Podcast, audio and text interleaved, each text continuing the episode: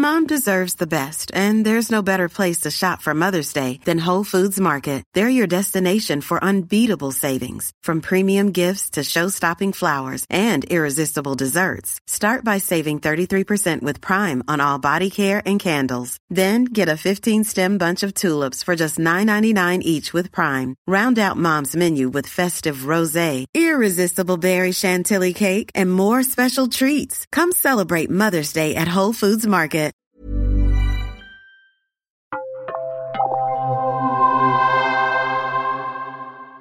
Hello, and welcome to the Mistholme Museum of Mystery, Morbidity, and Mortality. This audio tour guide will be your constant companion in your journey through the unknown and surreal. As you approach our exhibits, the audio tour guide will provide you with information and insights into their nature and history. Do not attempt to interact or communicate with the exhibits. Do not attempt to interact or communicate with the audio tour guide. If you believe that the audio tour guide may be deviating from the intended tour program, please deposit your audio device in the nearest incinerator. While the staff here at the Mistholme Museum of Mystery, Morbidity and Mortality do their absolute best to ensure the safety of all visitors, accidents can happen. The museum is not liable for any injury, death, or spaghettification that may occur during your visit. Enjoy your tour and good luck. On your right, you will see a table and two chairs. One a dark mahogany, the other a pale white, both with fine leather cushions in their respective seats. The white chair's name is Daniel. For your own safety and common courtesy, please refrain from referring to him by any other names or gender identities. Daniel came to our attention a few years ago after his last owner. Well, let's not get ahead of ourselves. His owner, Samantha Hargreave, received Daniel as a final gift from her dying grandmother. It is unknown if they had a positive relationship, as while Daniel is a very nice and well made chair, he did come with a caveat, which soured the deal somewhat. His name is Daniel, and Samantha must greet him as such every morning and night. Under no circumstances could she call him by any other name, and she must never fail to greet him. Grandmother Hargreave was reportedly very insistent on this matter.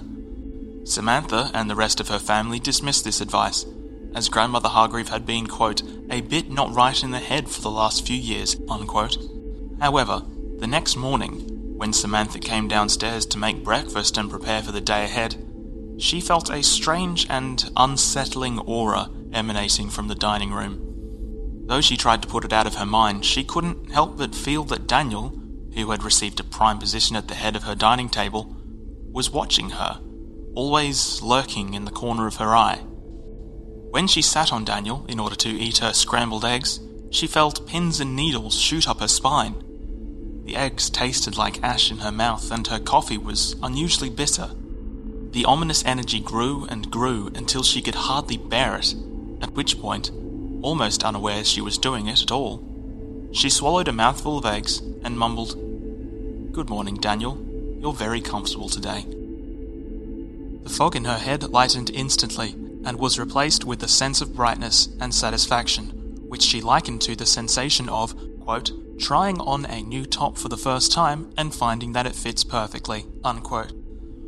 While Daniel was perfectly silent and still, as ever, she could swear that he felt satisfied, like a contented cat. She finished her breakfast, which suddenly tasted like the finest gourmet food, and left for work. The next morning, she felt the same unpleasant atmosphere when she came downstairs, but this time she walked right over to Daniel, patted his cushion, and said, Good morning, Daniel. The same lightening effect occurred instantly, and so this routine continued for the next two years of Samantha and Daniel's lives. It came to an abrupt stop when Samantha returned from a business trip which had kept her from home for a full week. Even before she got off the plane, she could feel a familiar sense of foreboding and resentment. Daniel was angry with her. He had been neglected, and, as Samantha discovered when she got home, he had taken it out on her other possessions. Every item in her dining room had been smashed to pieces, including several antiques and all but one of the windows. The other chairs had gotten the worst of it, as they had first been smashed and then burnt, and their ashes scattered across the room. Daniel hadn't moved an inch. Samantha approached him, standing where the table used to be, and said, Did you do this? The only response she received was a sudden wave of nausea and an urge to sit down. She asked again, Did you do this? The atmosphere darkened further, and Samantha knew why. She still hadn't said hello. But Samantha was understandably upset with Daniel, and so instead she huffed and turned to go to bed. From force of habit, she began to say, Good night, Daniel, but she caught herself. A thought had occurred to her. She turned, looked at the chair, and said, Good night, Josh. As she headed upstairs, she heard the final window shatter. For some time after, Samantha began her mornings by standing in her dining room and eating her breakfast while staring at Daniel. When she was done, she picked up her handbag and said goodbye to Daniel, each time with a different name Matthew, Chris, Arnold, and so on. Her house was becoming more and more dilapidated as each day passed and Daniel's rage grew, but Samantha found that the satisfaction of, quote, getting one over on that stupid bloody chair, unquote, was more than enough to make up for the ongoing destruction of her home. Then, one day, the person she was dating at the time insisted on dropping her home in their car. As they pulled up outside her house, Daniel caught a glimpse of them sitting in the car and snapped. The seats beneath Samantha and her suitor burst into flames, and though the occupants were able to get away with only mild burns, Samantha had had enough. Leaving her date to stare at the car as it was engulfed in flames, Samantha stormed into the house and confronted Daniel with a barrage of insults, mocking the stitching of his cushion, the grain of his wood, the steadiness of his legs, and throughout she peppered in a number of different names. She could feel Daniel's rage growing as she ranted, but she didn't care. Finally, just as she was running out of ways she could insult Daniel, she had an idea. One that in hindsight, she couldn't believe she hadn't had before. She looked at Daniel, smirked, and said, Good night, Daniela. The chair sitting at the table opposite from Daniel is named Samantha. While, unlike Daniel, she is a deep mahogany, it is expected that her colour will fade over the next few decades until she looks almost identical to Daniel.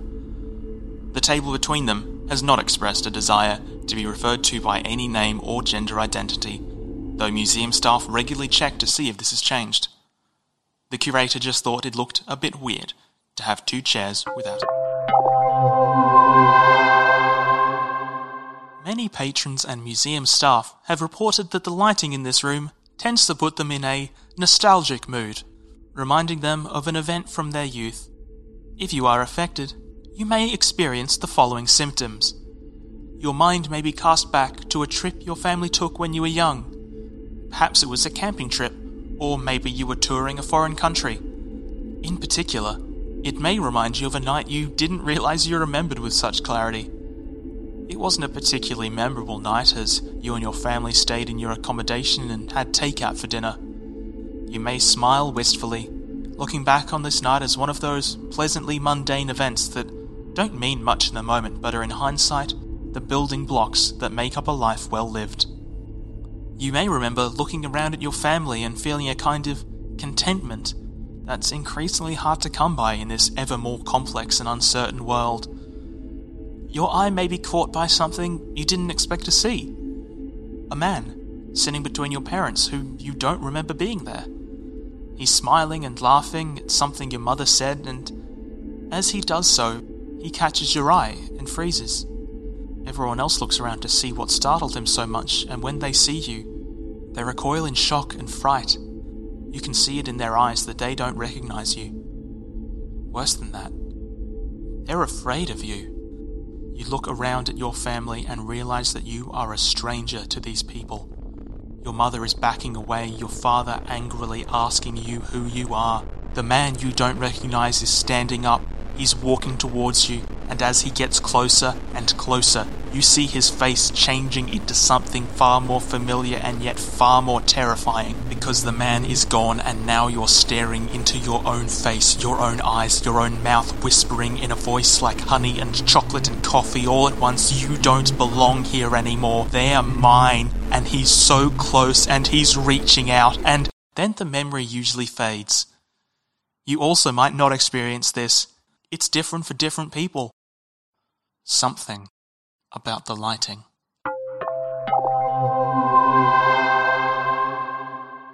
This is Ivan Ivanovich. As you can see, Ivan is a mannequin similar to the crash test dummies commonly used to test car safety, though Ivan is somewhat more lifelike. He is largely made of metal, with skin made from synthetic leather, and he is clad in a bright orange spacesuit. As you may have gathered from his name and attire, he was created to test the Vostok spacecraft used in the Soviet space program in the 1960s. And according to official records, he made two successful trips into Earth's orbit in the year 1961. Interestingly, you can also see Ivan on display at the Smithsonian Air and Space Museum. You may be wondering, which one of these is the original? The answer, confoundingly, appears to be that they both are. On the 25th of March 1961, the spacecraft Korabl Sputnik 5 successfully launched, orbited the Earth once, then made re entry. On board was a veritable menagerie of small animals such as mice, rats, lizards, bacteria, and a dog named Zvezdochka, and the mannequin named Ivan Ivanovich. Note, due to frequent requests from our patrons, we would like to add that none of these animals were harmed during the course of the flight. Do not get upset or register any complaints to the museum regarding the mistreatment of animals. During re entry, Ivan was, according to plan, ejected from the module with a parachute, after which he came to rest outside a village near the Ural Mountains, where he was briefly mistaken for a dead body by confused villagers before being retrieved. The main module, filled with adorable and lovely animals, safely landed elsewhere, and the animals all went on to live long and happy lives. The mission was declared a rousing success and paved the way for Yuri Gagarin's historic spaceflight just a few weeks later. This is where we here at the museum come into the story. You see, the museum staff play a rather more prominent role in this exhibit's history than in most cases. This is very much by design, as part of our purpose here is to collect interesting or noteworthy objects and stories, and we pride ourselves in not being interesting or noteworthy. However, in this instance, it is somewhat unavoidable, because on the 27th of March 1961, the museum scanners picked up a transmission from just outside Earth's orbit. The transmission was, at first, a garbled combination of a Russian choir singing and a man reciting a recipe for cabbage soup. These were the placeholder transmissions broadcast from Korabl Sputnik 5 and would have been little more than a curiosity were it not for the fact that Korabl Sputnik 5 and its cargo of precious animals were safely back in the custody of the USSR and had been for some hours at this point. Our technicians assumed that there was some sort of error with their equipment and were in the process of double checking their instruments when the signal cut out and was replaced by the voice of a man, clearly panicking, begging for help in Russian. Still unsure of exactly what was going on, the technicians brought in a translator to decipher the mysterious man's words. The translator reported that the man was identifying himself as Ivan Ivanovich and that he was claiming to be aboard Korabl Sputnik 5. A cosmonaut, he had been launched into space the previous day and had since lost contact with Soviet Space Command. He begged for help, claiming that something had gone wrong with the craft's trajectory and he was uncontrollably spinning away into space. Though skeptical, the technicians did their due diligence, bringing the museum's observatory online and directing it toward the signal's origin. When they saw what appeared to be Korabl Sputnik 5, the technicians immediately contacted Soviet Space Command. The response, however, only served to make the situation even more complicated. The Soviets insisted that Korabl Sputnik 5 had made its re entry successfully, that the vessel and its occupants were safely on solid ground, and that Ivan Ivanovich was most assuredly not a living person capable of making distress calls. Confounded, the technicians also contacted NASA and asked if they could offer any insight into the matter. This led to a rare instance of international harmony between the two superpowers, as representatives of both the USA and USSR came together to laugh at these silly foreigners who seemed to believe that a dummy had magically come to life in outer space. Chagrined by this mockery and nonetheless certain that action needed to be taken immediately, the technicians escalated this matter to the highest authority within the museum. After a brief conference call with the museum's curator, a joint operation between NASA and the Soviet space program was launched, with information shared between both nations leading to the creation of a craft capable of retrieving Ivan Ivanovich. The craft, manned by a select crew of astronauts, cosmonauts, and museum personnel, burned hard, on a tight timeline to catch up with the mysterious vessel before it got out of range. Throughout the hours long journey, the museum staff on the ground were in constant contact with Ivan Ivanovich, who was equal parts grateful for the rescue and terrified that it might fail. Finally, just as the craft was about to cross the threshold into being irretrievable, the brave crew caught it and redirected it back towards Earth. It safely made re entry and was swiftly located by museum agents. But when the agents opened the capsule, they were taken aback by what they saw within. An inanimate mannequin, with skin of synthetic leather and bones of metal, clad in an orange flight suit. The various animals that had been sent up with the mannequins were fantastic, and the agents each adopted a different one and gave it a very good home. The mannequin was identical in every way to the one that had touched down near the Ural Mountains some days prior, including in its silence. For a moment, back at the museum, the curator and technicians wondered if they had indeed been pranked. Then, a final transmission came through. It was very faint, almost lost in a sea of static, but recognizably the same voice from before asking when the rescue would come. The observatory's telescopes were refocused, and they saw Korabl Sputnik 5, now hopelessly out of reach, spinning away into the endless black. Though the image quality was poor, the operators of the telescope could just barely detect movement through one of the craft's viewports. And just before the signal was lost forever, the museum's radio operators received a final message from Ivan Ivanovich. I'm scared. The union between the US and USSR collapsed almost immediately after the incident, as neither side could agree on who would get custody of the specialized craft built for the mission. To save face, they agreed to never publicly admit to the collaboration, and the ship was dismantled and the plans destroyed. This left only the question of what to do with the duplicate Korabl Sputnik 5 and Ivan Ivanovich. After some debate, it was decided that, quote, it belongs in a museum, unquote. Specifically, this one.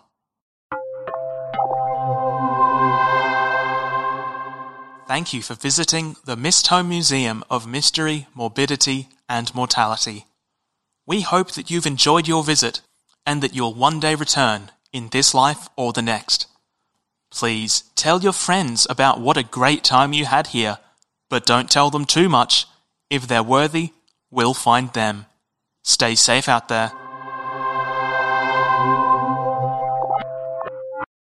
If you enjoy the Mistholme Museum of Mystery, Morbidity and Mortality, please consider supporting the show via Patreon at patreon.com slash domguilfoyle. You'll be helping to make sure the show keeps going, not just by supporting me, but also by giving money to go towards equipment, software, and hiring actors. Patrons of all tiers get access to an ad-free feed and access to new episodes a week ahead of the main feed, and you'll also get access to some bonus content. Everyone who subscribes at $10 or higher will get to have their name read out at the end of the next episode that gets released. Thanks for listening, And as always, stay safe out there. The Mistholme Museum of Mystery, Morbidity and Mortality is written, produced and performed by Dom Guilfoyle with the help of That's Not Canon Productions. This series was produced on Aboriginal land, and we recognise the strength, resilience and enduring legacy of the Yagara and Turrbal people of this land. Hey, it's Paige DeSorbo from Giggly Squad. High quality fashion without the price tag. Say hello to Quince. I'm snagging high-end essentials like cozy cashmere sweaters, sleek leather jackets, fine jewelry, and so much more. With Quince being 50 to 80% less than similar brands. And they partner with factories that prioritize safe, ethical, and responsible manufacturing. I love that. Luxury quality within reach. Go to quince.com slash style to get free shipping and 365 day returns on your next order. Quince.com slash style.